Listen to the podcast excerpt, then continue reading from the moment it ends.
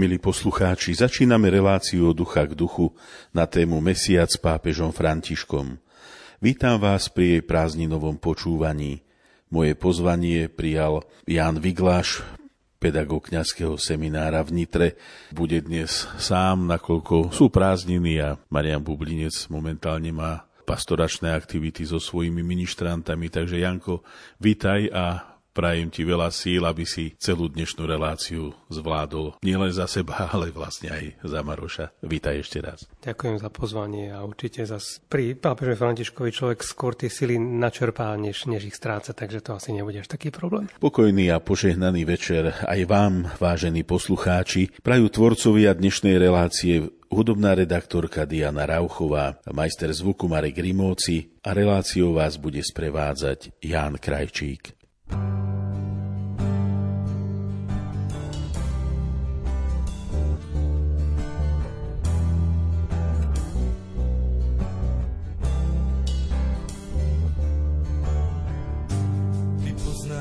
Každý môj ston, keď padám a nevládny som, keď pery vysychajú, strácam so životom. Keď ma nájdeš na dne a keď už vidím matne, do nosie dýchneš život, nik mi ho neukradne, tvoj dotyk ranný ojí a bolesť hneď prebolí, smrť viac už nebude teniť, do rán nenasolí.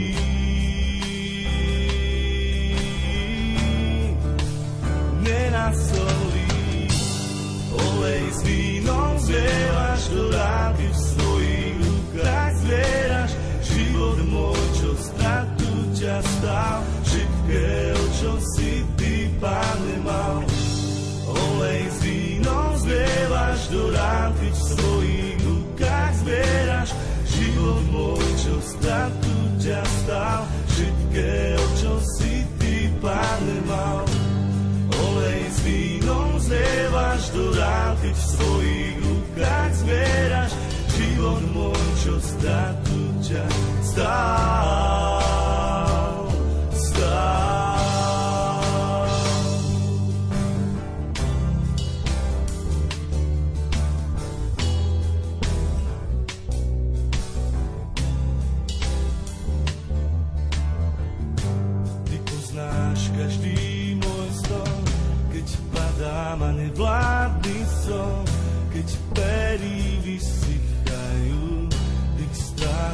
So životom.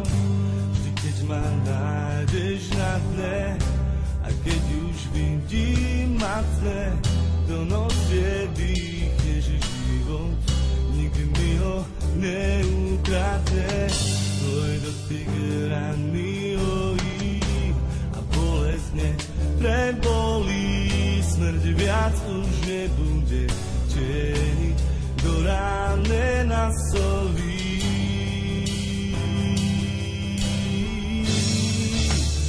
nasolí. nenasolí. Olej s vínom zlievaš do rám, keď v svojich rukách zbieraš život môj, čo stratu ťa stál, všetkého, čo si ty, páne, mal. Olej s vínom zlievaš do rám, keď v svojich rukách zbieraš život môj, čo stratu ťa stál, všetkého, čo si ty, páne, mal zlievať do rápy v svojich rukách zvieraš život môj, čo strapu ťa stál.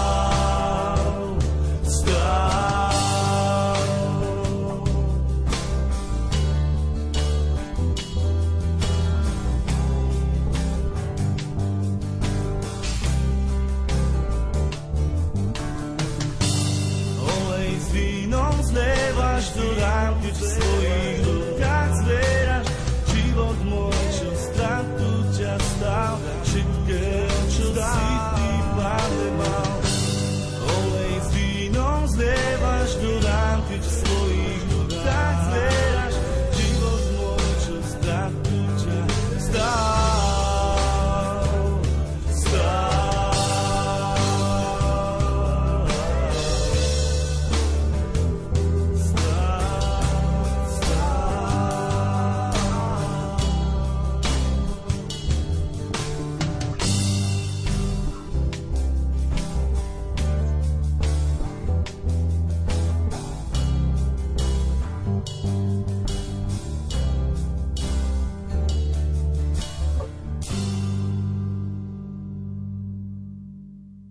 Vážení poslucháči, Svetý Otec prerušil cyklus katechéz počas prázdnin, preto budeme viac času venovať jeho dokumentu, ktorý si preberáme v prvej časti našej relácie je to encyklika Fratelli Tutti, všetci bratia, ktorú pápež František v roku 2020 podpísal v Asisi. Dnes otvárame tretiu kapitolu. Janko, ale skôr ako by sme ju otvorili, prosím ťa o krátku rekapituláciu predošlej časti a potom, keby si nám priblížil úvodné témy tretej kapitoly, predstavovať si a tvoriť otvorený svet a názov druhej podkapitoly je bez obmedzenia. Takže nech sa páči, dávam ti slovo. Tak urobím takú rekapituláciu nie len tej predchádzajúcej kapitoly, ale zatiaľ aj tých dvoch, ktoré sme prebrali, pretože táto encyklika Fratelli Tutti, že všetci sme bratia, tak sa začala najprv popisom tieňov sveta, v ktorom žijeme. Že tento svet, ktorý je globalizovaný, má svoje tiene, také uzavreté stránky. A tá prvá kapitola sa venovala tomu, čo Svetý Otec spomenúval, čo sú tie akútne hrozby a tiene v tomto svete, v ktorom žijeme. Tá druhá kapitola, ktorá sa venovala najmä podobenstvu milosrdného Samaritánovi, bola vlastne hľadaním svetla, ako do tých tieňov vniesť svetlo, ktoré nám môže dať aj Božie slovo, ktoré nám môže dať Sveté písmo. A práve preto sa Svetotec zameral tak veľmi na, na podobenstvo o milosrdnom Samaritánovi, lebo naozaj hovorí o citlivosti, otvorenosti, o empatii. Zároveň búra viaceré naše také zabehané schémy, že, že my sme tí dobrí, ktorí sa staráme o tento svet a potom sú tí zlí, ktorí sa o to nestarajú a že v tomto prípade nám to celé nabúrava ten milosrdný Samaritán, ktorého ani názov nevedel vysloviť, ten židovský zákonník, ktorý Ježišovi tú otázku položil o tom, kto je blížny. Takže tá druhá kapitola bola takým akoby teologickým úvodom, kde sa snažíme pomocou Svetého písma, biblických pohľadov a v tomto prípade konkrétneho podobenstva nachádzať svetlo do tých tieňov, ktoré boli popísané v prvej kapitole. A táto tretia už vlastne je potom takým tým logickým vyústením toho, ako Svetý Otec načrtáva aj také konkrétne línie, ako si predstavovať a tvoriť ten otvorený svet. Lebo naozaj na jednej strane sme poskracovali vzdialenosti, vieme cestovať, vieme sa presúvať, vieme presúvať informácie veľmi rýchlo, ale predsa len potrebujeme stále budovať ten svet, ktorý bude otvorený, ktorý nebude uzavretý.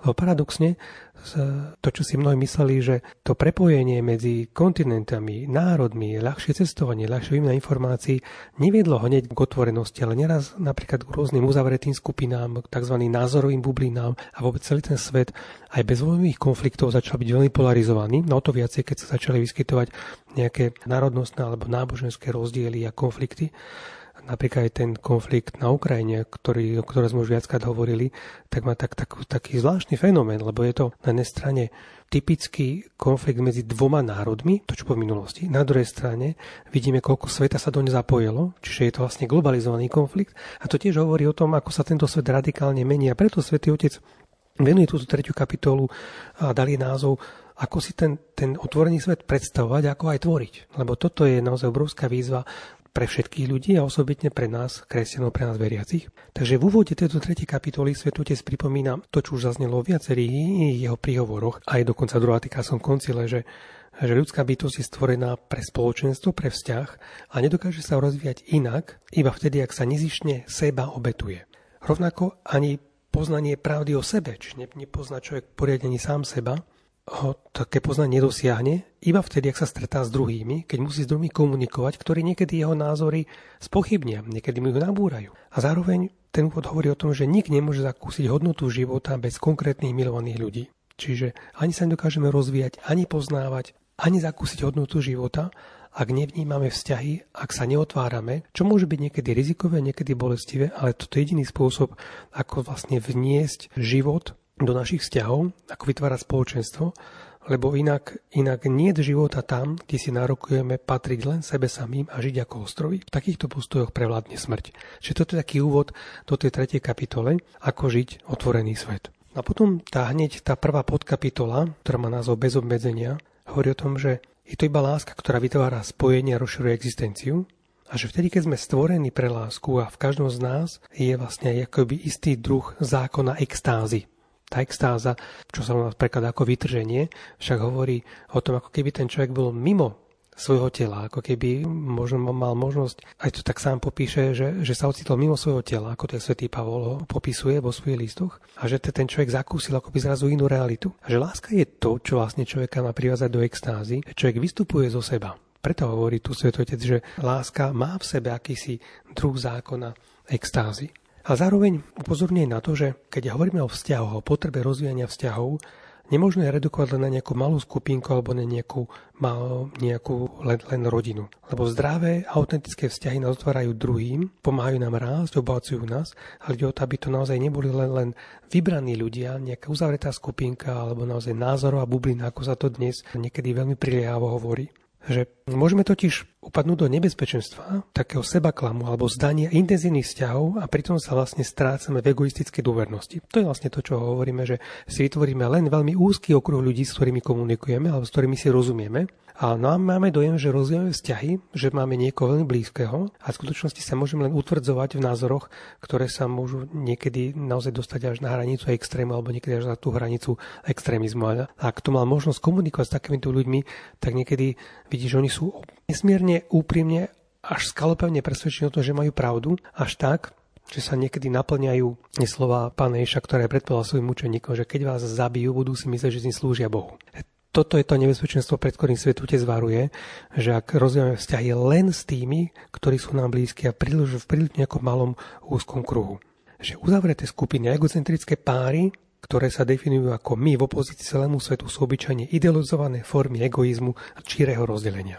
Čiže oni môžu byť niekedy aj toto slova, že tie skupiny, ktoré sú priam hrdé na to, že sú malé, dokonca sa niekedy môžu nazývať tými slovami Benedikta XVI. emeritného pápeža, že kreatívna menšina, ale musím dať naozaj pozor na to, aby to neboli skupiny, ktoré sú, sú len formou idealizovaného egoizmu a nejakého rozdeľovania. A potom takú zaujímavú myšlienku Sv. Otec hovorí na závere tejto prvej podkapitoly bez obmedzení, že je zaujímavé, že mnohé malé národy, zvlášť napríklad tie, ktoré žili aj, alebo žijú v púštnych oblastiach, rozvíjali veľkorysú kultúru prijatia pútnikov. Čiže malé národy rozvíjali veľkorysú politiku. A práve pohostinnosť bol jeden z tých rozmerov, ktorý im pomohol nielen prežiť, a zároveň nezostať v uzavretosti ako malý národ v nejakej malej bubline, ale práve, že boli veľkorysí a veľmi otvorení. A preto tu Svetý Otec hovorí, že neskôr to prebrali aj stredoveké mníštva, zvlášť regula Sv. Benedikta o tom hovorí, že aj mnísi, ktorí sa oťahovali zo sveta, aby žili v ústraní v tichu, stále boli otvorení po hostinnosti, boli otvorení hosťom, takto Benedikt vyžadoval, aby sa vlastne nezostal, aby sa nestalo z tých uzavreté z tých kláštorov, ktorí išli zo sveta, uzavreté spoločenstva, ale práve preto, aby aj rozumeli svetu, ktorý ku ním prichádza. Takže záver tejto prvej podkapitoly je, že pohostinnosť je konkrétny spôsob, ako sa nevzdať tohto daru, ktorým je stretnutie s ľuďmi, aj tými, ktorí však nepatria do nášho prostredia. Ďakujem ti, Janko. Dáme si teraz hudobnú prestávku. Necháme trošku vstrebať myšlienky svätého Otca do našich myslí a srdc a budeme potom pokračovať ďalej.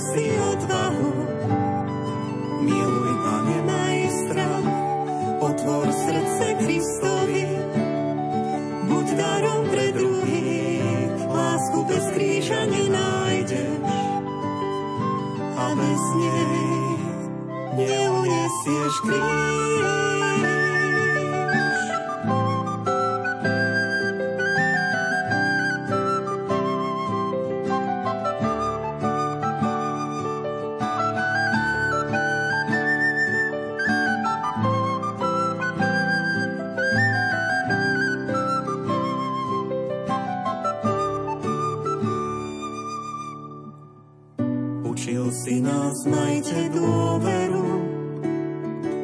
Nebojte sa uveriť, prekročte prach nádeje. Milosrdná ruka Otcova bude držať vašu dlan, správnou cestou povedie. Sme v Božích rukách, preto sa nemusíme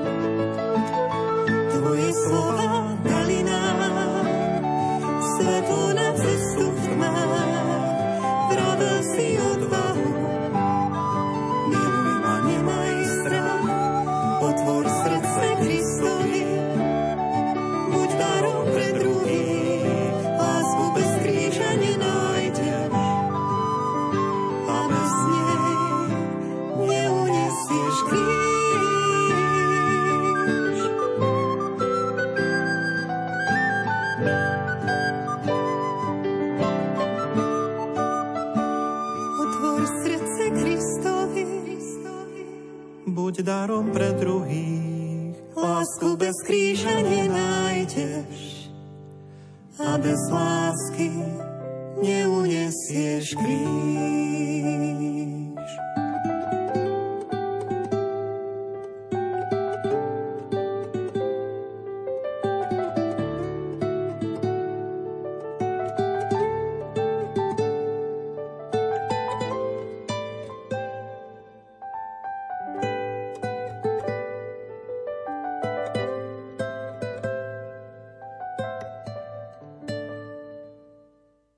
Ďalšie dve podkapitoly e, dokumentu Fratelli Tutti z tretej kapitoly hovoria o hodnote a otvorenosti lásky. Janko, prosím ťa, aby si nám o týchto hodnotách a otvorenosti láske povedal tak, ako nám to ukazuje Svetý Otec. Už všetci kresťania si vedia zo slov svätého Pavla, že tou najväčšou morálnou hodnotou je láska a že v lásky sa stretávajú všetky čnosti. A preto Svetý Otec nazval tú ďalšiu podkapitulu Jedinečná hodnota lásky, kde vlastne hovorí o tom, že niekedy my rozvíjame viaceré postoje, ktoré vyjadrujú morálne hodnoty, ako je napríklad statočnosť, miernosť, pracovitosť, celú škálu iných čností. Avšak a tuto je taký, taký akoby sa zvinutý prst, tak, taký, taký výkričník svätého Otca, alebo také upozornenie, veľmi láskavé, ale zároveň veľmi naliehavé, že vždy však treba brať do úvahy aj to, do akej miery všetky tieto morálne hodnoty a čnosti vyvolávajú dynamiku otvorenosti a jednoty s inými ľuďmi. Podané inak, že či rozvíjame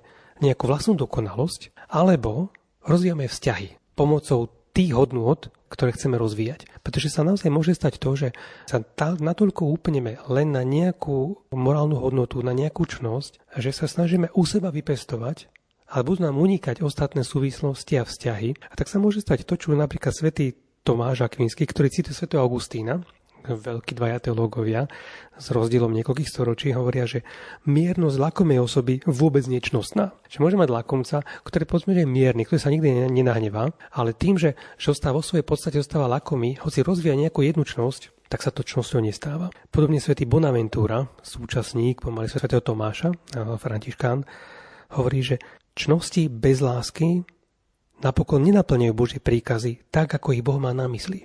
A toto je, tu potom svetujúci ďalej hovorí na to, že láska je v konečnom dôsledku to jediné kritérium, aby sme vedeli definitívne povedať, či náš život má nejakú hodnotu alebo naopak sa začína stávať prázdnym. Niektorí veriaci, svätý Otec upozorňuje, si napríklad myslia, že ich veľkosť spočíva vo vnúcovaní vlastných ideológií druhým, alebo dokonca v násilnej obrane pravdy alebo v nejakom veľkom demonstrovaní sily. Môže sa stať, že, že povedzme, že niekde tvoria kresťania veľkú skupinu, môže to byť politická, môže to byť vplyv na spoločnosti, môže mať nejaké veľké slovo v danej komunite alebo v nejakom regióne.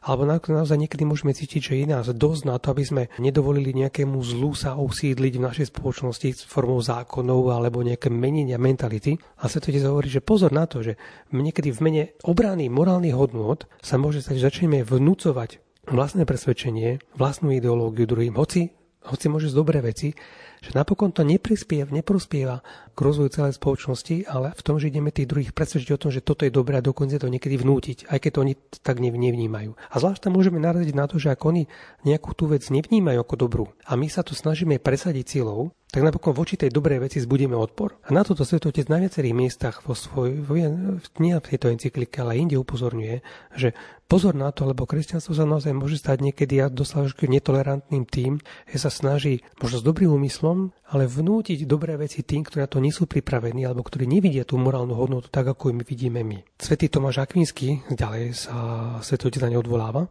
spresňuje, že v čom spočíva takáto skúsenosť lásky. Že to má byť akoby taký pohyb pozornosti voči druhému až natoľko, kým nepovažujeme toho druhého za jedno so sebou samým. Vlastne kým milujúci nedokáže sa natoľko prispôsobiť, že ide vlastne ako jeho tempom, vedie sa prispôsobiť tomu druhému, tak ako to on vníma, že natoľko sa zaujíma o toho druhého, že bude robiť všetko preto, aby nie tomu druhému vyhoval, tomu druhému sa prispôsobil, aby to bola taká, taká tá zretelná jednota. A práve preto mňa vždy tak poteší, keď, keď vidím aj niekedy v liberálnych médiách, ako niektorí autori, ktorí majú, teda komentátori, novinári, majú povedzme ako som liberálnych, alebo dokonca takých, ktorí útočia na naše hodnoty, ktorí napríklad pripustia alebo priznajú, alebo otvorene hovoria o tom, že majú veľmi blízkych osobných priateľov niekoho, kto je veriaci, kto je dokonca praktizujúci katolík, pretože pre nich predstavuje, oni to možno povedia, že tolerantný svet. Ale napokon je to ten, kto im približuje tú tvár Boha, ktorý nechce vnúcovať druhým svoje presvedčenia, chce si ich získať. A toto je tak, myslím, že, že toto je aj to, čo Svetotec má na mysli, nielen v tejto encyklike, v tejto kapitole, vo viacerých svojich príhovoroch. A takto, to, takto napríklad to vnímajú aj mnohí ľudia, ktorí sa označujú za, za liberálov, alebo ich niektorí iní označujú za liberálov. A preto tak radi citujú pápeža Františka. A preto to niektorí ľudí dráždi, a preto dokonca samotného pápeža obvinujú z toho, že je liberál alebo že nadbieha liberálom. A pritom ja by som týmto ľuďom všetkým odporúčil nech prekonajú takú tú svoju takú trošku zaťatosť alebo také predsudky voči pápežu Františkovi, začnú si čítať to, čo naozaj píše, pretože sa to odvoláva na, vidíme na svetcov, na, na cirkevných otcov, na sveto Augustína, sveto Tomáša, sveto Bonaventúru, viacerých cirkevných otcov, viacerých svetcov vyťahuje, kde, kde hovorí o tom, že toto je to, čo to kresťanstvo naozaj formovalo do tej podoby, ktorá dokáže tento svet naozaj pretvárať v lepší svet a nie mu vnúcovať hneď tú lepšiu podobu. To je možno taký, taký jemný rozdiel, či ideme vnútiť tomuto svetu dobrú podobu, alebo tú dobrú podobu ideme, ideme pretvárať, ideme, ideme nejako v človeku vydolovať, čo je veľa náročnejšia cesta. Takže preto aj ten svetý Tomáš Akvinský, o ktorom hovorí v 93. bode, svetý otec hovorí, že tá citová pozornosť znamená nezišne hľadať dobro toho druhého. A teda láska znamená viac než len sériu nejakých dobročinných skutkov. Láska k druhému nás vo svojej podstate poháňa hľadať to najlepšie pre jeho život. A z toho potom vyplýva, keď na toľko hovorí Svetý Otec o tejto jedinečnej hodnote lásky, aj z toho vyplýva aj tá postupujúca otvorenosť lásky, že tá láska nás napokon prikláňa k univerzálnemu spoločenstvu, tak ako svätý František z Asisi, po ktorom je nazvaná táto encyklika, vnímal takový to univerzálne, univerzálne bratstvo, tú, toto bratstvo s celým stvorením a s celým svetom, tak takáto, takáto láska nás potom privádza e, k tomu, že vieme ísť za hranice vlastných limitov a nielen v našom okolí, ale aj týka aj regiónov, aj rozličných krajín. Že si všimneme, že rozličné etnika, spoločnosti, kultúry majú v sebe semená povolanie na vytváranie spoločenstva bratov a sestier, sa navzájom akceptujú, jednou druhého starajú. Takže keď človek chce rozvíjať tú lásku nielen vo forme nejakej vlastnej dokonalosti v niektorých aspektoch, ale vníma to, že potrebujem si všímať, čo ten druhý potrebuje, ako to on dokáže vstrebať, stráviť, tak vtedy, vtedy tá láska ma otvorí nielen druhým ľuďom, ktorí majú možno iné názory, a zároveň naozaj, naozaj vedie k tomu univerzálnemu spoločenstvu, že dokážeme vnímať tento svet ako prostredie pre všetkých, kde sa potrebujeme nielenže zharmonizovať, ale potom sa obohatiť. A to sa dá len tam, kde ten druhý sa necíti ohrozený alebo pod nejakým útokom toho druhého, ale niekto, kto stále má záujem o toho druhého, je zvedavý na jeho názor a potom hľadá spôsoby, ako prezentovať to, čo ja považujem za najlepšie, o čom veríme, že na to Boh zjavil. Takže toľko to asi k tej hodnote lásky a k tej postupujúcej otvorenosti lásky.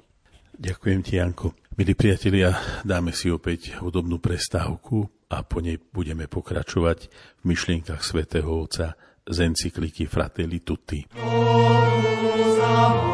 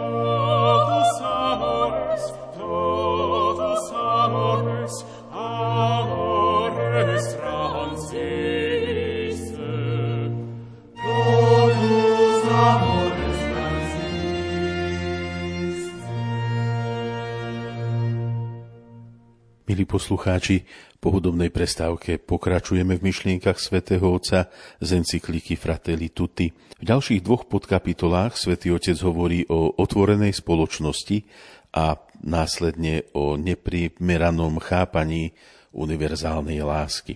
Čo v týchto bodoch svätý Otec hovorí, Janko?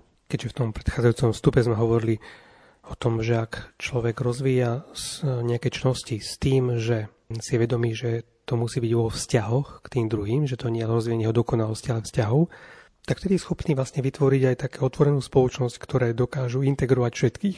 Ja si spomínam napríklad na niektorých misionárov, ktorí hovorili, že pôsobili v krajinách, kde sú iné náboženstva, povedzme sú tam, sú tam moslimovia alebo hinduisti a že sú niektoré oblasti, kde kde dokáže byť mesto, ktoré kombinuje viacero kultúr alebo náboženstiev a dokáže v krásnej harmónii.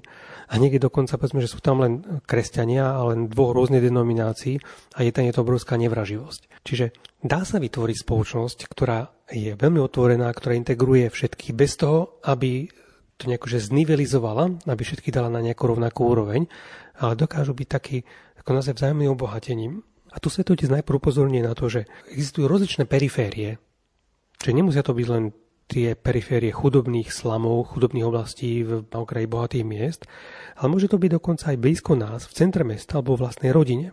Čiže to sa môže týkať aj nie tak geografického rozmeru, ako skôr takého existenciálneho. Povedzme, že si zrazu všimneme, že v našej krajine môžu žiť ľudia, ktorých spoločnosť opustila alebo ich ignoruje a sú akoby takými existenciálnymi cudzincami. Sú povedzme občanmi nášho štátu, môžu mať naše doklady, vôbec to nemusia byť na čierno a predsa sú vylúčení v našich podmienkách napríklad môžeme myslieť najmä na Rómov. To je, je zaujímavé si všímať tých aktivistov alebo tých, ktorí s nimi dlhodobo robia, že akým spôsobom sa treba ku ním priblížiť, ako je treba pochopiť ich mentalitu, aby sa im pomohli sa naozaj začeniť. Že niekedy tam nepomôžu len rozličné programy, ktoré štát v mene nejakých sociálnej pomoci vytvorí, ale jednoducho treba počúvať ľudí, ktorí majú konkrétne skúsenosti a ktorí nám povedia, že tu robíme my ako majorita, treba z chyby, a tuto robia oni, ale my sa potrebujeme navzájom porozumieť. Čiže tu svetujúc najprv hovorí o tom, toto vo všeobecnosti, že vlastnej rodine, v vlastnej krajine môžeme mať určité periférie, ktoré si neuvedomujeme. A upozorňuje na niekoľko takých tých periférií. Môže to byť ten rasizmus, ktorý je ako vírus, ktorý ľahko mutuje a namiesto toho, aby zmizol v skrytosti číha naďalej, napokon na to poukázal Svetý Otec už v tej úplne prvej kapitole tejto encykliky ako tiene tohto sveta, v ktorom žijeme. Potom to môžu byť ľudia s zdravotným postihnutím, potom napríklad starí ľudia, ktorí sú vnímaní ako záťaž. Toto napríklad hneď konkrétne skupiny ľudí alebo určité tak tie periférie, ktoré môžeme identifikovať, a ktoré nám, nám treba odstraňovať. A toto si naozaj treba všímať vo svojom okolí, vo svojej krajine, dokonca vo svojej rodine, či nemáme takýchto utajených exulantov, takých svetotec nazýva, že vlastne ľudia, ktorí sú cudzincami vo vlastnej krajine, alebo sa cítia vylúčení, alebo minimálne nezaradení do tohto sveta. A potom, potom ďalej v, v ďalšej podkapitole svetotec varuje pred neprimeraným chápaním univerzálnej lásky, že skutočná láska dokáže vytvoriť v každej krajine tzv. sociálne priateľstvo, a to nie je o nejaký falošný univerzalizmus, ale je to naozaj priateľský prístup spoločnosti, ktorý vytvára také podmienky na to, aby každý tam mohol naozaj žiť veľmi otvorene. Na druhej strane môžu byť ľudia, ktorí sa cítia univerzálni práve preto, že precestovali celý svet ale je to napokon preto, že vlastne neznášajú, nemilujú svoj vlastný národ a stále vidia niečo lepšie, nie, niečo, niečo dokonalejšie, niečo podnetnejšie, kde si inde ako vlastnej krajine. Že napokon majú možno množstvo zážitkov, ale vôbec to neprinesú do svojej krajiny, aby to, čo si všimnú ako dobré, pozitívne, kde si inde, aby rozvíjali tam, odkiaľ pochádzajú. Že napokon majú dojem, že sú naozaj univerzálni a v skutočnosti pestujú vlastný egoizmus a neprispievajú k takému sociálnemu priateľstvu, ktoré môže byť obohatením. No a tu potom ďalej Svetý Otec hovorí na, o ďalšom takom riziku voči riziku, ktoré predstavuje opak univerzálnej lásky a to je povedzme, to je tzv. homogenizácia spoločnosti. Čiže povedané normálne tak, tak po slovensky, že sa akoby stierajú rozdiely a vedome sa zavádza uniformita, čiže akoby rovnakosť v každej krajine. Môže to byť povedzme stánky rýchle občerstvenia alebo také tie, tie obchody s rýchlym občerstvením, že, že, že všetkým bude známe konkrétna značka nejakého nápoja alebo nejakého hamburgeru alebo nejakej hudby. A toto ešte možno niečo, čo je, nemusí byť hneď hrozbou, ako ľudia sa v tom vedia zorientovať, najmä v neznámej krajine, že dobre viem, že viem tu, čo dostanem. Ale oveľa horšie je, keď sa, keď sa začnú vnúcovať v mene nejakej globalizácie rovnaké morálne hodnoty, alebo nejaké zrazu vytvorené nejaké ľudské práva a popiera sa tá jedinečnosť, ktorú mali jednotlivé národy, alebo sa, sa, sa strácajú tie, tie jedinečné vklady, niečo, čo, čo tie národy v sebe rozvíjali alebo iné kultúry a čo človek pochopí až vtedy, keď tam žije. Ono totiž tak poznáme z cestovania, že keď do nejakej krajiny prídeme, tak nám možno si, si všimneme hneď tie rozdiely. Niečo nás osloví, niečo možno na niečím sa, sa pozastavíme, sa začudujeme. Až keď človek dlhšie žije v tej krajine, tak pochopí, prečo sú tam niektoré veci inak ako u nás. A toto je už také trošku hĺbšie poznávanie toho, že, že pochopíme akoby aj celý ten systém okolností alebo históriu, z ktorej vzýšlo, vzýšli nejaké zákony alebo nejaké, nejaké nepísané pravidlá v tej krajine. A toto je napokon to, čo Svetý Otec hovorí, že, že falošný univerzalistický sen napokon je schopný pripraviť svet rôznosť jeho farieb, jeho krásu a napokon aj jeho ľudskosť. Lebo budúcnosť nemôže byť jednofarebná. Čiže potrebujeme sa učiť stále žiť spoločne v harmónii a miery bez toho, aby sme museli byť všetci rovnakí. Doslova s výkričníkom toto Svetý Otec hovorí. Čiže že na jednej strane vieme byť prepojení a cez rôzne videá, filmy, seriály, príspevky, môžeme pozrieť, ako to žije v inom svete, prípadne môžeme akoby tak len povrchne kopírovať obraz iného sveta, ale úplne iná vec je si všimnúť, prečo sú niektoré veci rozdelené v inej krajine, aké tam na to pôsobili okolnosti, historické podnety. A toto môže človeka potom obhacovať, že, že odrazu nevníma tak jednoznačne ako najlepšie len to, čo je v našej krajine alebo v západnej spoločnosti, ale dokáže si všimnúť to, čo dokázali rozvinúť možno iné kultúry alebo iné náboženstva. Tak túto Svetý Otec hovorí v tejto časti, ktorá je možno trošku taká náročnejšia na pochopenie, aby sme sa vyhli neprimeranému chápaniu univerzálnej lásky, kde to riziko môže spočať v tom, že chceme globalizovať všetko do, do, do nejakej určitej rovnakosti a stratí sa nám taká tá živosť farieb, tá farebnosť tohto sveta, ktorý je, je farebný vďaka rozdielnosti kultúr, náboženstiev, tradícií, zvyklosti, nejakých nepísaných zákonov ale ktoré všetkým môžu prispieť k tomu, aby sme žili také sociálne priateľstvo, bez toho, aby sme my zredukovali alebo popreli naše morálne hodnoty, ktoré vnímame vďaka zjaveniu, vďaka Išovi Kristovi, vďaka židovskej kresťanskej tradícii. Ďakujem ti, Janko. Dáme si teraz hudobnú prestávku.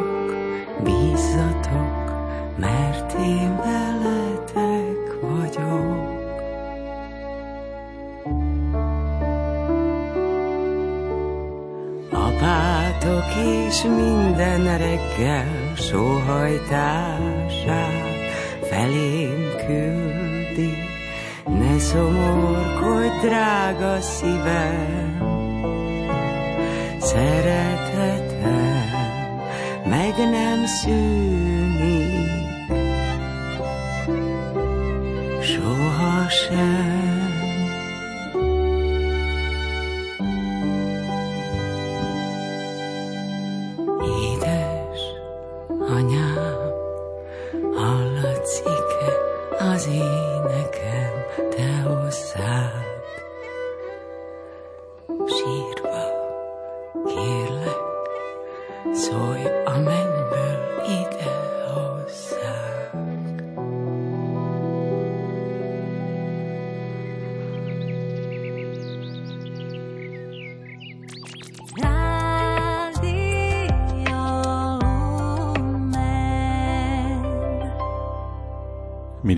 poslucháči, počúvate reláciu od ducha k duchu na tému Mesiac s pápežom Františkom. Vstupujeme do druhého bloku našej relácie, ktorý venujeme katechézam svätého Otca počas generálnych audiencií. Svetý Otec hovorí o hodnote staroby.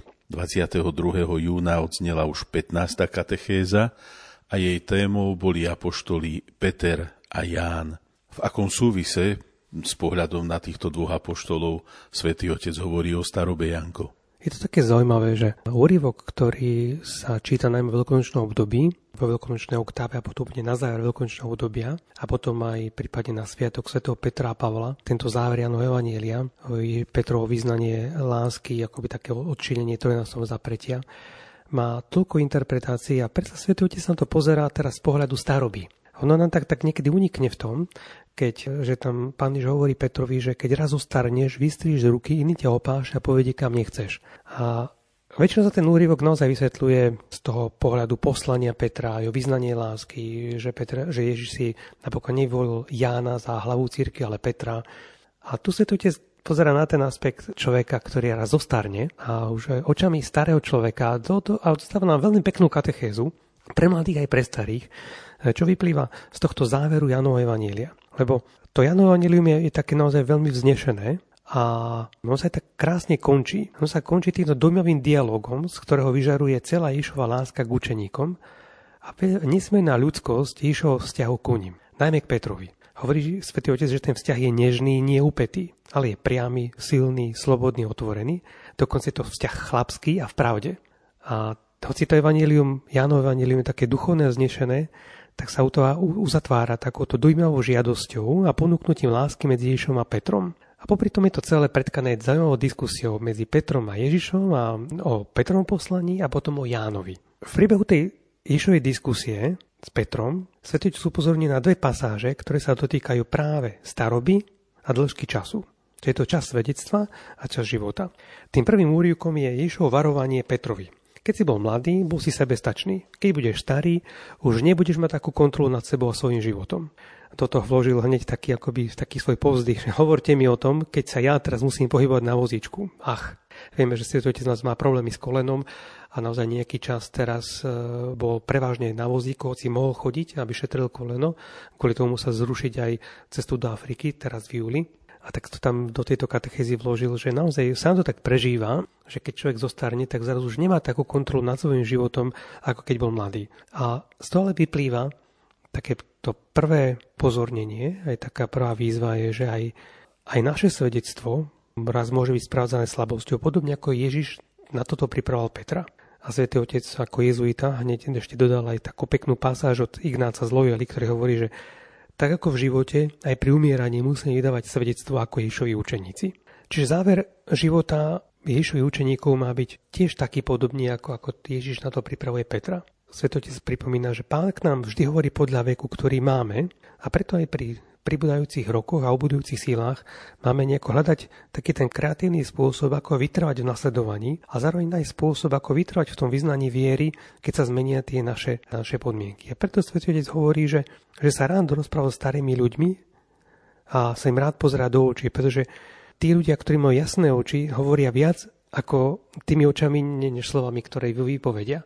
Že niekedy nám vidno taký ten veľký nadhľad, skúsenosť, určite také oslobodenie už od niektorých vecí, ktoré nás trápili ako mladými alebo niečo, na či sme sa znepokojovali. A teda, že celý ten rozhovor medzi Ježišom a Petrom je takým veľkým ponaučením aj pre všetkých učeníkov, ktorí chcú Ježiša nasledovať. Tá druhá pasáž potom sa týka roli tých druhých, že je to zároveň čas skúšky. Lebo Peter sa začne pýtať, že a čo bude s týmto druhým? A totiž, keď, keď človek začne starnúť a začnú ubúdať sily, tak môže byť v obrovskom pokušení, ako si udržať tú hlavnú rolu, ktorú mal počas celého života alebo určitú dĺžku svojho života, keď, keď bol v nejakej funkcii, v nejakej úlohe alebo bol za niečo zodpovedný, ako sa od tohto oslobodiť. Tu Svetý Otec hovorí, že aj hlavný hrdina sa niekedy musí umenšiť, musí sa znížiť, prijať, že staroba ho, ho, ho utlmí už nejako tom protagonizme v takej aktivite. A vtedy sa možno začne viacej odrazu zaujímajú tých druhých, alebo až dokonca až neprimerane vstúpať do života tých druhých. A to je symbolizované v tej, v tej otázke, ktorú Peter dáva Ježovi. A čo on? A čo bude s týmto, keď sa pýta na Jána? Svetotec o hovorí, že to je akoby strkanie nosa do života druhých. A na to Ježiš, on to vie úprimne, ale dokonca až tak mierne drsne. Čo teba do toho? Ty poď za mnou. Ako by chcel povedať, staraj sa o vlastný život, o svoju vlastnú súčasnú situáciu, nestrkaj nos do života druhého. Čiže z toho vyplýva také ďalšie poučenie, ktoré Svetotec v tejto katechéze chce dať, že nasledovanie Ježiša v živote, v smrti, v zdraví, v chorobe, v živote, keď sa darí, aj vtedy, keď sa nedarí, toto všetko je dôležité, vedieť sa učiť nasledovať Ježiša stále. A vtedy, keď máme pokúšanie strkať nos do života druhých, tak nám Ježiš odpovedá, teba do toho nič, ty poď za mnou. Pápež František si tak povzdychol, ako keby, alebo tak, takým obdivom povie, že toto je nádherné, že my starí ľudia by sme nemali závidieť mladým, že idú vlastnou cestou, že zaujali naše miesto, že tu budú dlhšie než my. Tá múdrosť starých spočíva v tom, že sa vedia naučiť aj lúčiť. Ale že odlúčiť sa dobre, s úsmevom. Naučiť sa rozlúčiť sa spoločnosti, rozlúčiť sa s ostatnými. Je to niečo podobne ako vtedy, keď Ježiš prišiel do domu Lazára, Márie a Marty. A Mária v takej zdanlivej nečinnosti a pritom vlastne v rozímaní, v podmanivom počúvaní pánovmu slovu si vlastne vybral ten lepší podiel. Že toto by, by malo byť akoby aj u tých starých ľudí, že už na konci života nechcú byť ako Marta, ktorú chcú ich všetko organizovať, ale ako Mária, ktorá dokáže počúvať až takom akože podmanivom načúvaní pánovmu slovu dokážu si vyberať ten lepší, lepší podiel. Takže v závere Svetotec dáva také dve odporúčania. Mladým hovorí, všímajte si starších, všímajte si ich, pomáhajte im, aby mohli vyjadriť túto životnú múdrosť, aby ste mali od čoho ste sa mali čo naučiť. A my, seniori, sa vždy pozrieme na mladých s úsmevom Oni pôjdu cestou ďalej, možno vlastnou cestou, možno budú pokračovať v tom, čo sme my zasiali, dokonca aj v tom, čo nezasiali, ale máme odvahu a preto si priznať, že oni budú tí, ktorí to potiahnu ďalej. My sme mali určitý životný úsek, kde sme to my potiahli, teraz už je, už je čas na nich. Takže z takto, takého záveru Janova Evanielia v tejto katechéze Sv. Otec vytiahol také pozbudenie a poučenie aj pre mladých, aj pre starých. A zároveň ako sa vlastne pripravať na to, že, že raz sa naše úlohy zmenia, budeme čeliť nejakým pokušeniam a, a predsa aj to má byť spôsob, ako kreatívne nájsť ten spôsob, ako pána nasledovať aj vtedy, keď nám pribudnú roky a obudnú síly. Ďakujem ti, Janko. Dáme si teraz údobnú prestávku a aby sme mali čas vstrebať myšlienky svätého Otca z tejto katechézy.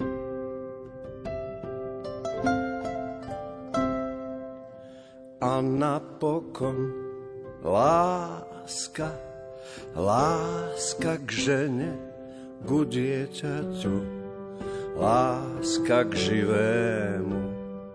Aj keď bolo všetko zaplatené, je to dar, tak zaďakujme mu.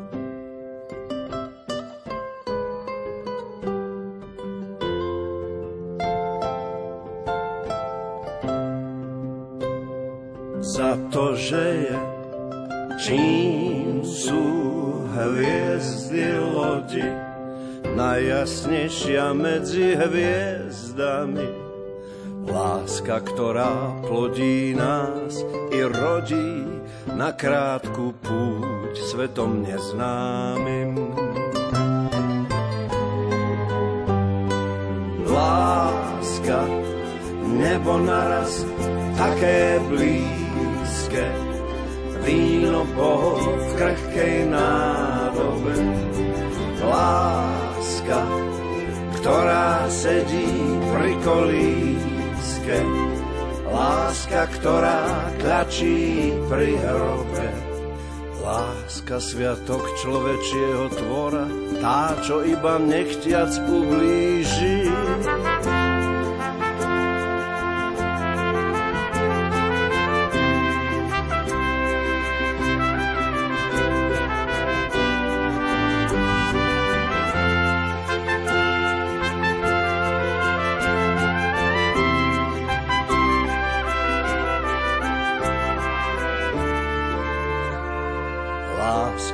Sviatok človečieho tvora, tá, čo iba nechtiac ublíži. A nad ľudskou láska Božia, ktorá odovzdane visí na kríži.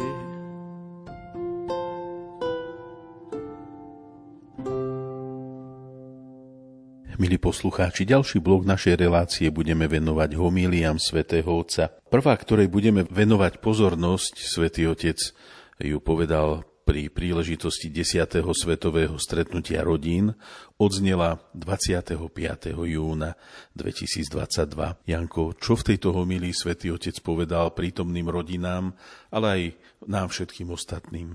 Témou tohto 10. svetového stretnutia rodín bol názov rodinná láska, povolanie a cesta svetosti. A je zaujímavé, ako sa Svetý Otec s týmto vyrovnal, alebo ako použil celú túto tému, ktorá bola vybratá už určite hodne predtým, hodne možno minimálne rok predtým, s tými čítaniami, ktoré zazneli ten deň. Bolo to samozrejme, bola to 25. júna, to bol, myslím, to bola, myslím, sobota, a zazneli tam tri čítania. Prvé čítanie bolo o Eliášovi Elizeovi, ako Eliáš odozdáva Elizeovi svoje nástupníctvo, svoje poslanie. V druhom čítaní svätý Pavol z listu Galatianom hovorí o slobode, že tú slobodu nám vydobil Kristus, aby sa človek jej nevzdal. No a Evangelium bolo o tom, ako Ježiš sa rozhodol ísť do, do Jeruzaléma a popri tom ešte povolal troch ďalších učeníkov. A Svetotec hovorí, že toto všetko sa dá veľmi pekne zakomponovať do tejto témy, ktorá má sprevádzať rodiny pri tomto stretnutí. Najprv sa Svetotec pristavil pri druhom čítaní od svätého Pavla, kde hovorí o slobode. Lebo sloboda je jedno z najvyhľadávanejších dobier moderného súčasného človeka. Sloboda je najviac cenenou akoby hodnotou.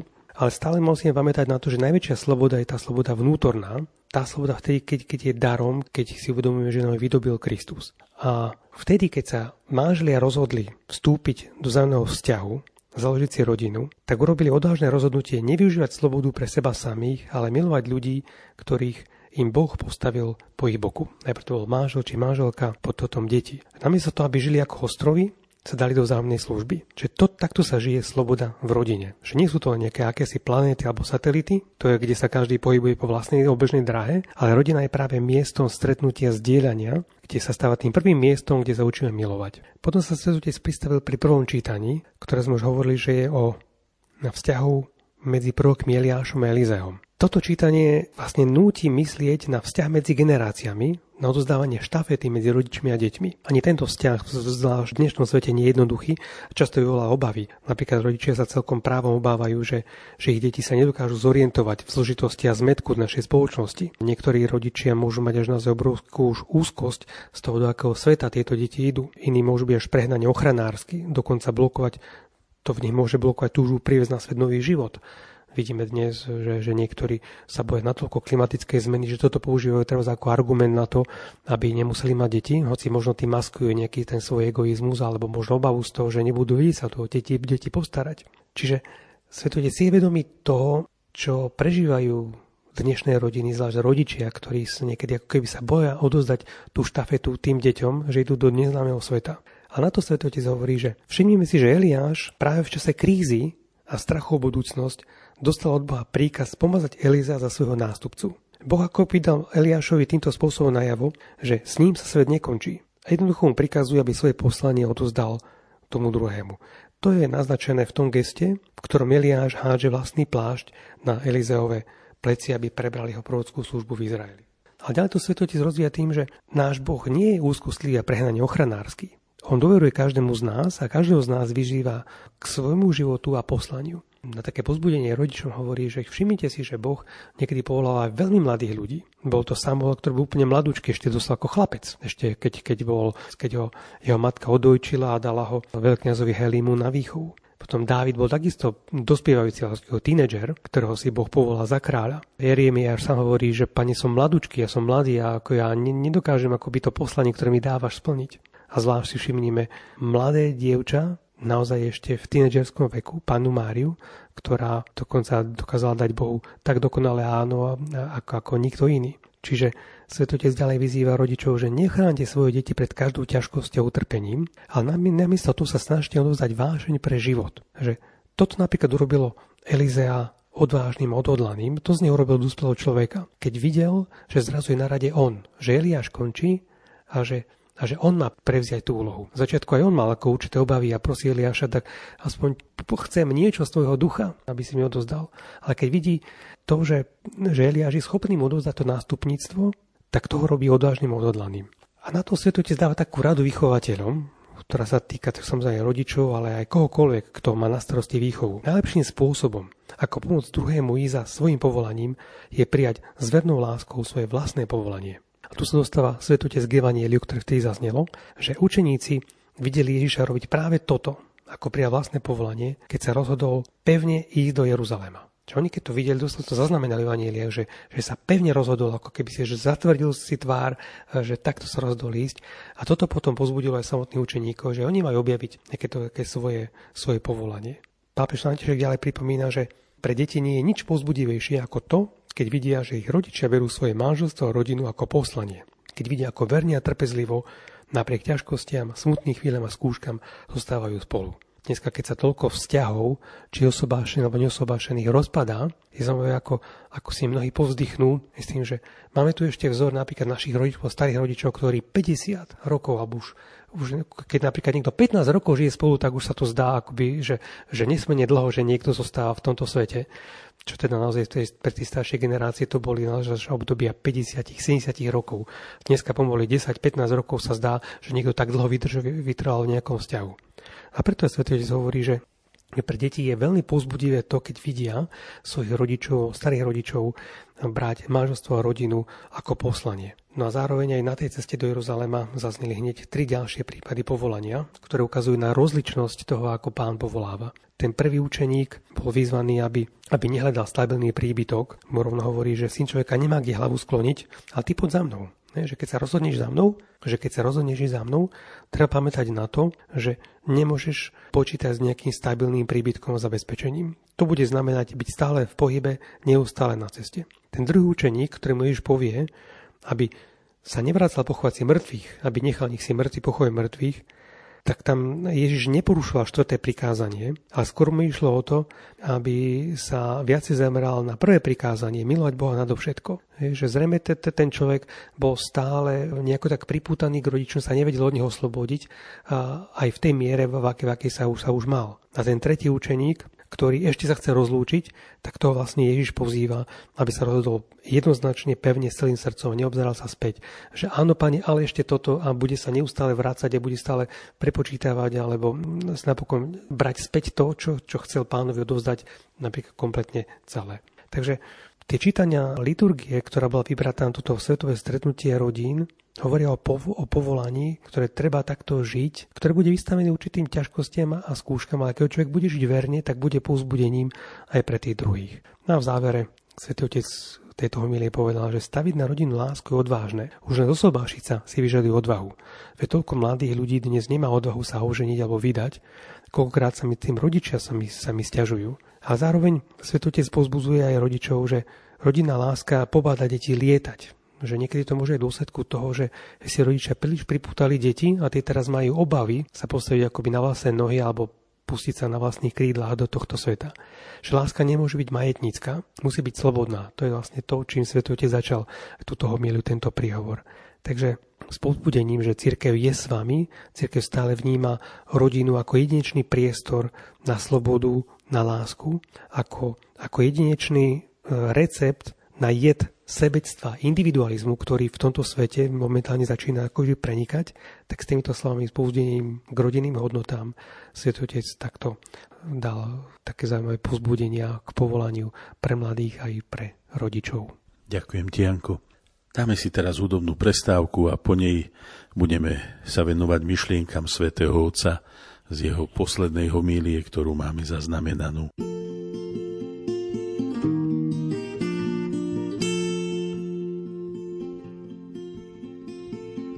keď ťa Kristus volá, choď nečakaj. Späť k tomu, čo bolo, sa nevracaj. Kráčaj ďalej cestou, na ktorú svieti Pán. Že by si z nej nevyšiel ústred hlbinám. kráčať ďalej cestou, na ktorú svieti Pán. Že by si z nej nezišiel ústredovi nám. Konaj vždy tak, aby Kristus nemal žiaľ, že mu diabol znovu ovečku vzal. ovečka si po hlase svojho pána znám. Aj ty to cítiš, keď ťa zavolá. Ovečka si po hlase svojho pána znám. Veď aj ty to cítiš, keď ťa zavolá. Ak však chceš ísť za ním, buď mu odaný. Má vždy z toho radosť, keď si pokorný. Nemyslí už na nič, len jemu srdce daj. Láskou nekonečnou odmení ťa tvoj pán nemyslí už na nič, len jemu srdce daj. Láskou nekonečnou odmení ťa tvoj pán. Rádio Lumen, vaše katolícke rádio.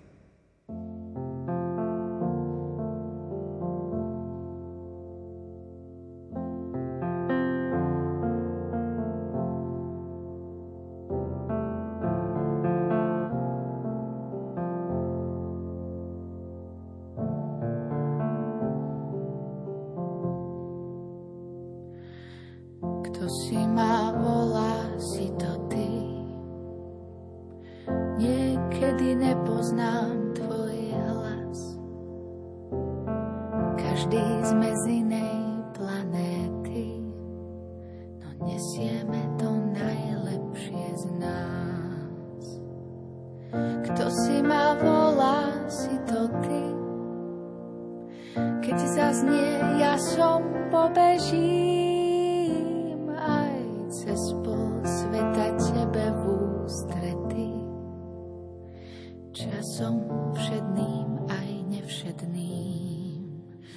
sa nám ujde iba štipka radosti, alebo z chleba len kôrka posledná. Chyť ma za ruku a nepusti, keď zabudnem, čo blízkosť znamená.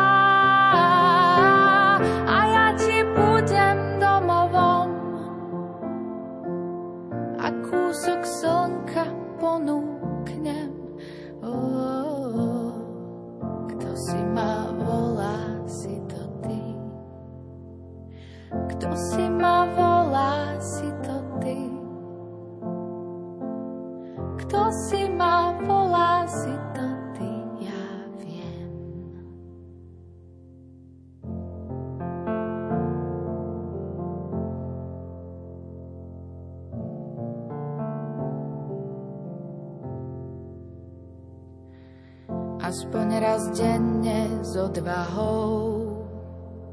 Povedzme, ozaj ťa milujem.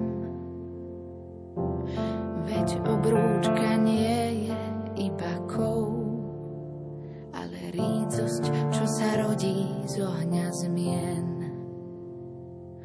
Sú putá, čo sa nedelia len o dobré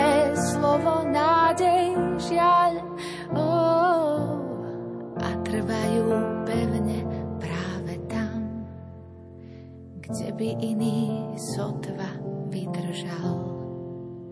Ak sa nám ujde iba štipka radosti, alebo z chleba len kôrka posledná. Chyť ma za ruku a nepusti, keď zabudnem, čo blízkosť znamená.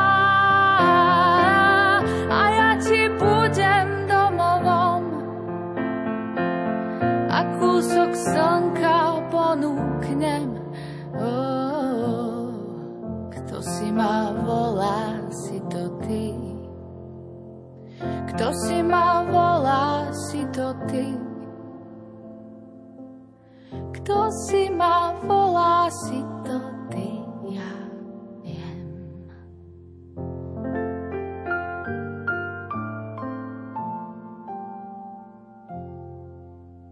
poslucháči, posledný vstup, posledné myšlienky svätého Otca, ktoré vám chceme priblížiť, odzneli e, počas slávnostnej svätej Omše na slávnosť svätých apoštolov Petra a Pavla 29. júna tohto roka. Počas tejto svätej Omše svätý Otec odovzdal aj Pália novým arcibiskupom. Janko, prosím ťa, keby si nám myšlienky z tejto homílie, ktorá je veľmi zaujímavá, priblížil Áno, ako si už povedal, tak to vždycky na sviatok túto slávnosť svätého Petra a Pavla, keď svätý Otec odozdáva novymenovaným arcibiskupom Pália, to je taký ten, ten pás z ovčej vlny, z tej vlny z baránkov, ktoré sa požehnávajú v januári na sviatok svätej Agnešky, tak a tým, že, že oslavujeme tieto dve apoštolské kniežatá, takých rozdielných a predsa stále slavíme spolu Petra Pavla, tak Svetý Otec vybral dve základné myšlienky, ktoré rozdal týmto novým arcibiskupom a zároveň aj nám, kde on vníma to, čo by si církev mala v tomto čase od apoštolov Petra Pavla vziať. A to, je, to sú dve vety. Vstane rýchlo, to bola výzva, ktorú aniel dal Petrovi, ktorý bol uväznený a takto zaznelo v čítaní skutku apoštolov. A tá druhá veta, alebo druhá myšlienka, o ktorej hovorí, je bojovať dobrý boj, pretože svätý Pavol píše v druhom liste Timotejovi, že dobrý boj bojoval, vieru zachoval a teraz to sa odozdáva s e, ďalšiemu, s ďalším svojim nasledovníkom. Čiže to prvé čítanie zo skutka apoštolov, ktoré ho rozpráva o noci, keď bol Peter najprv uväznený a potom vyslobodený z väzenských reťazí, tak je, je aj viac symbolické, než len opisom toho, čo sa vtedy stalo. Keď Peter spal, uväznený, a aniel ho prebudí a povie vstane rýchlo, tak sú tam použité dve slovesa, ktoré sú použité aj v rozprávaniu z mŕtvych stane. To je zubudiť a vstať. Čiže Peter je zobudený nielen z toho fyzického spánku, ale akoby zo spánku smrti a ho prinúti vstať a zdvihnúť sa, výjsť von na svetlo a nechať sa viesť pánom. Že to je taký obraz pre církev, ktorá môže byť stále v pokušení e, zaspať dobu, alebo dokonca nechať sa uväzniť reťazami našich návykov a napokon zostaneme spútaní vo väzení zvykovosti a prestrašení zmenami z tohto sveta a radšej budeme kontemplovať ten starý svet, než aby sme zhodili reťaze, vyšli von, prečítali, ako sa tento svet zmenil a dali sa do pohybu. Vstane rýchlo a poď, všímaj si, že tu treba niečo vo svete robiť. Čiže aj teraz, keď celá církev prežíva synodu, takéto synodálne kráčanie, tak je to vlastne pozvanie, aby, aby sme sa stávali církvou, ktorá sa postaví na nohy, ktorá nie je zahadená do seba, ktorá je schopná dosiahnuť pohľadom ďalej, výjsť z vlastného väzenia a ísť v ústrety svetu. Nebáť sa tomu tohto sveta, nebáť sa otvoriť mu dvere. Čiže Svetý Otec ako naozaj, že sníva o cirkvi bez reťazí a múrov, v ktorej sa každý môže cítiť prijatý a sprevádzaný, v ktorej sa pestú umenie počúvania, dialógu, spolúčasti. Je to církev, ktorá je slobodná, pokorná, ktorá vstane rýchlo, ktorá neotáľa, nemešká pri výzvach, ktoré ten dnešok prináša. A zároveň, že má túžbu dosiahnuť všetkých. To sa že všetkých ísť na krížne cesty a za priviesť všetkých slepých, hluchých, chromých, chorých, spravodlivých, hriešnikov. Naozaj, aby, aby všetci cítili, že cirkev sa všetkých zaujíma. Že nie, že chce všetkých nahnať do nejakého košiara, ale chce všetkých pozvať. Že všíma si, čím každý jeden žije a má sa ku, vie sa každému jednému prihovoriť, pretože si dokáže všimnúť, čím, čo ten druhý prežíva, čím žije. Potom to druhé čítanie, bol z listu Voštola Pavla, ktorý písal svojmu žiakovi a nasledovníkovi Timotejovi, kde mu hovorí tým, že už bilancuje svoj život, že dobrý boj som bojoval. Vlastne si svätý Pavol na konci svojho života uvedomuje, že v dejinách stále prebieha nejaký veľký boj, že nie všetci sú ochotní prijať Ježiša, radšej idú za svojimi záujmy alebo za inými učiteľmi. A tak žiada Timoteja a ostatných bratov, aj pokračovali v tomto diele, ktoré on vlastne celý život takto niesol. Čiže opäť z toho vyplýva, že v cirkvi je každý povolaný byť učeníkom, misionárom. Každý sa má vlastne si klas otázku, čo môžu urobiť pre cirkev a čo môžeme ako z cirke spoločne urobiť, aby bol svet lepší, ľudskejší, spravodlivejší. Čiže tá prvá otázka, že čo môžu urobiť pre cirkev, znamená nestežovať sa, na, sa natoľko na církev, ako sa skôr nasadiť pre ňu. Čo môže byť naozaj veľký problém, ak, ak církev vnímame predovšetkým cez ľudí, ktorí nám ju reprezentovali a nie natoľko cez Ježiša, ktorý ju založil a ktorý sa doslova, že vydal za ňu, ktorý, ktorý sa pre ňu obetoval hoci vedel, že, že, že v tej cirkvi bude strašne veľa chýb, že tam bude veľa ľudí, ktorí svojimi chybami budú brániť tým druhým, aby, aby prijali tú Božiu pravdu. A napriek tomu cirkev, napriek tomu Ježiš tú cirkev natoľko miloval, že bol ochotný pre ňu zomrieť. Čiže to je takéto pozvanie Svetého Otca. Nestežovať sa na cirkev, ale nasadiť sa pre cirkev. To znamená to pokračovanie v tom dobrom boji, ktorý začal svätý Pavol. Na to hlasovanie Evangelia Znamená to, že naozaj to bude boj, pretože evanílium nie je nejaká destilovaná voda, niečo rozriedené, ale naozaj evanílium má v sebe doslova náboj, ktorým vie zapáliť oheň Božieho kráľovstva. Aj tam, kde je dokonca e, mechanizmus moci, zla, násilia, korupcie alebo nespravodlivosti či marginalizácie. Takže ešte tu potom Svetovi zacitoval už teraz nebojho kardinála Martínyho, čo bol milánsky arcibiskup, a ešte v 19 vlastne tento kardinál Martíny na Veľkú noc vo svojho milí povedal, že od chvíle, keď Ježiš stal z mŕtvych, tak začal veľký boj medzi životom a smrťou, medzi nádejou a zúfalstvom, medzi zmierením sa s tým najhorším a bojom o to najlepšie. Takže Svetotec nepopiera, že, že naozaj vstúpime do, do boja. A to je taká odpoveď aj tým, ktorí si myslia, že, že tento pápež nás bieha liberálom. Nie, naopak hovorí, nie. Evangelium má v sebe ten náboj výbušnosti, ktorý dokáže zapáliť tento svet a dokáže v ňom spáliť všetko to zlo, násilie, korupciu a dokáže zapáliť všetko to, to, to, to dobré. No a potom samozrejme tá druhá otázka z toho vyplýva, že čo môžeme ako církev spoločne urobiť, aby bol tento svet ľudskejší, spravodlivejší, solidárnejší, pretože je to naozaj problém tak v vyspelom svete, ako aj tam, kde je naozaj chudoba, alebo kde, kde sú nejaké autoritárske režimy. Že všade tam teda, kde kde církev príde, tak môže byť, aj má byť kvasom tohto sveta. To znamená gestá starostlivosti o ľudský život, o ochranu stvorenia, o dôstojnosť práce, starostlivosť o problémy rodín, o situáciu starších ľudí, tých, ktorí sú odpust, opustení, odmietnutí, skartovaní, opovrhovaní. Zároveň je tu veľa pokušení zostať v tom, akoby v tom starom svete, nostalgicky sa za ním obzerať, mať obavu výjsť do tohto sveta. Takže preto Svetý Otec túto homíliu venoval naozaj najprv tomu pozbudeniu vstať, nebáť sa tohto sveta a zároveň potom byť svedomí toho, že ideme do boja, ale keď sa nasadíme viacej za církev, tak vlastne prinesieme to evanílium, ktoré má v sebe tú, tú silu zapáliť a pretvoriť tento svet. Janko, ďakujem ti veľmi pekne za približenie týchto myšlienok z homilie svätého Otca.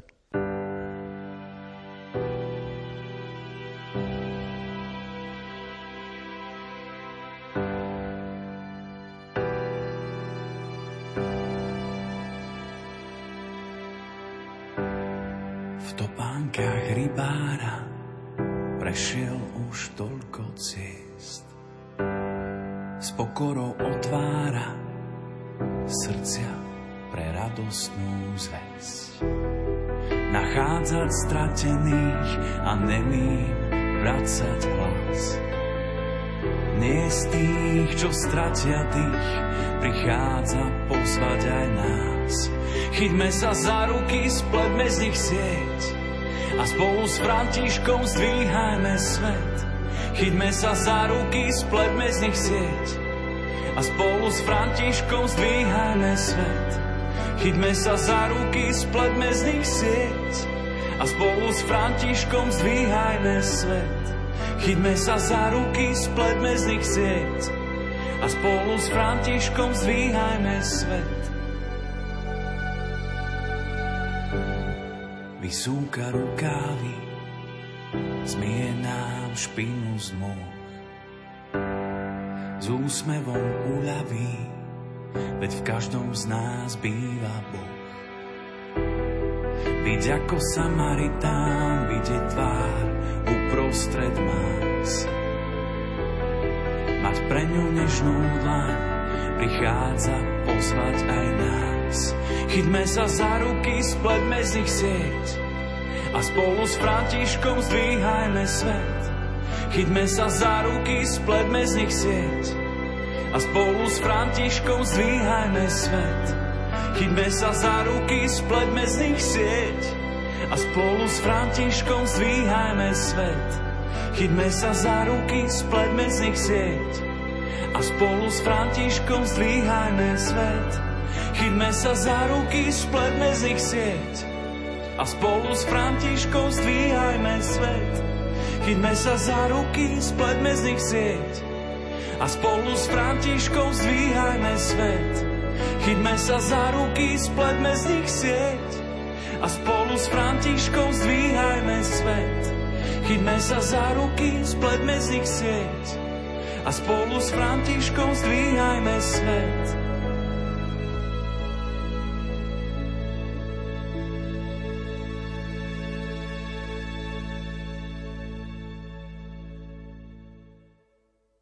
Milí priatelia, sme v závere našej relácie o ducha k duchu na tému Mesiac s pápežom Františkom. Janko, ďakujem ti zo srdca, že si prijal pozvanie do tejto relácie za tvoj čas, aj myšlienky, ktorými si sa s nami podelil. Prajem ti ešte požehnaný večera, šťastný návrat domov. Ďakujem pekne a verím, že aspoň zo pár tých myšlienok zarezonuje aj v nás a možno sa niektorá na, ujme natoľko, že dokážeme aj my e, prispieť e, k tomu, čo je snom Sv. Otca, aby táto církev bola znamení v tomto svete, ktorá ho dokáže pretvoriť. Zo štúdia Rádia Lume v Banskej Bystrici vám, vážení poslucháči, želám pokojnú a požehnanú noc v mene hudobnej redaktorky Diany Rauchovej a majstra zvuku Marka Rimóciho. Od mikrofónu sa lúči Ján Krajčík. Teraz vás pozývam zakončiť našu reláciu požehnaním svätého otca Františka. Benedicat vos omnipotens Deus, Pater et Filius et Spiritus Sancti. Amen.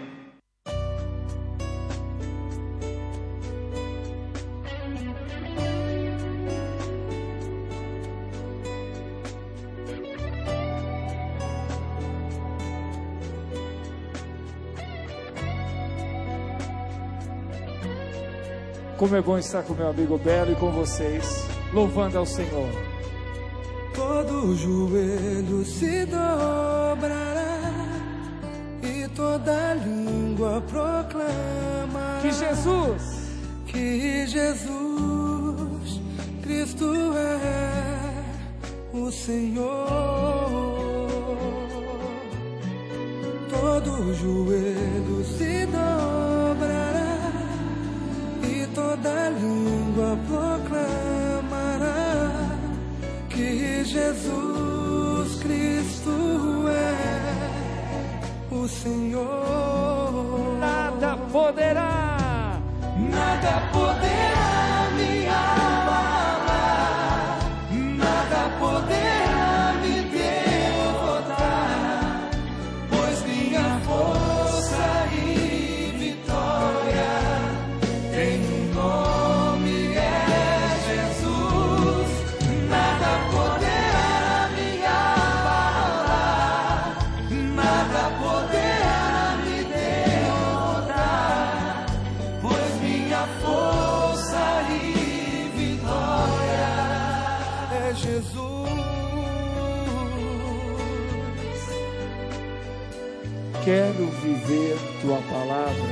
quero ser cheio do teu Espírito. Quero viver tua palavra, quero ser cheio do teu espírito, mas só te peço,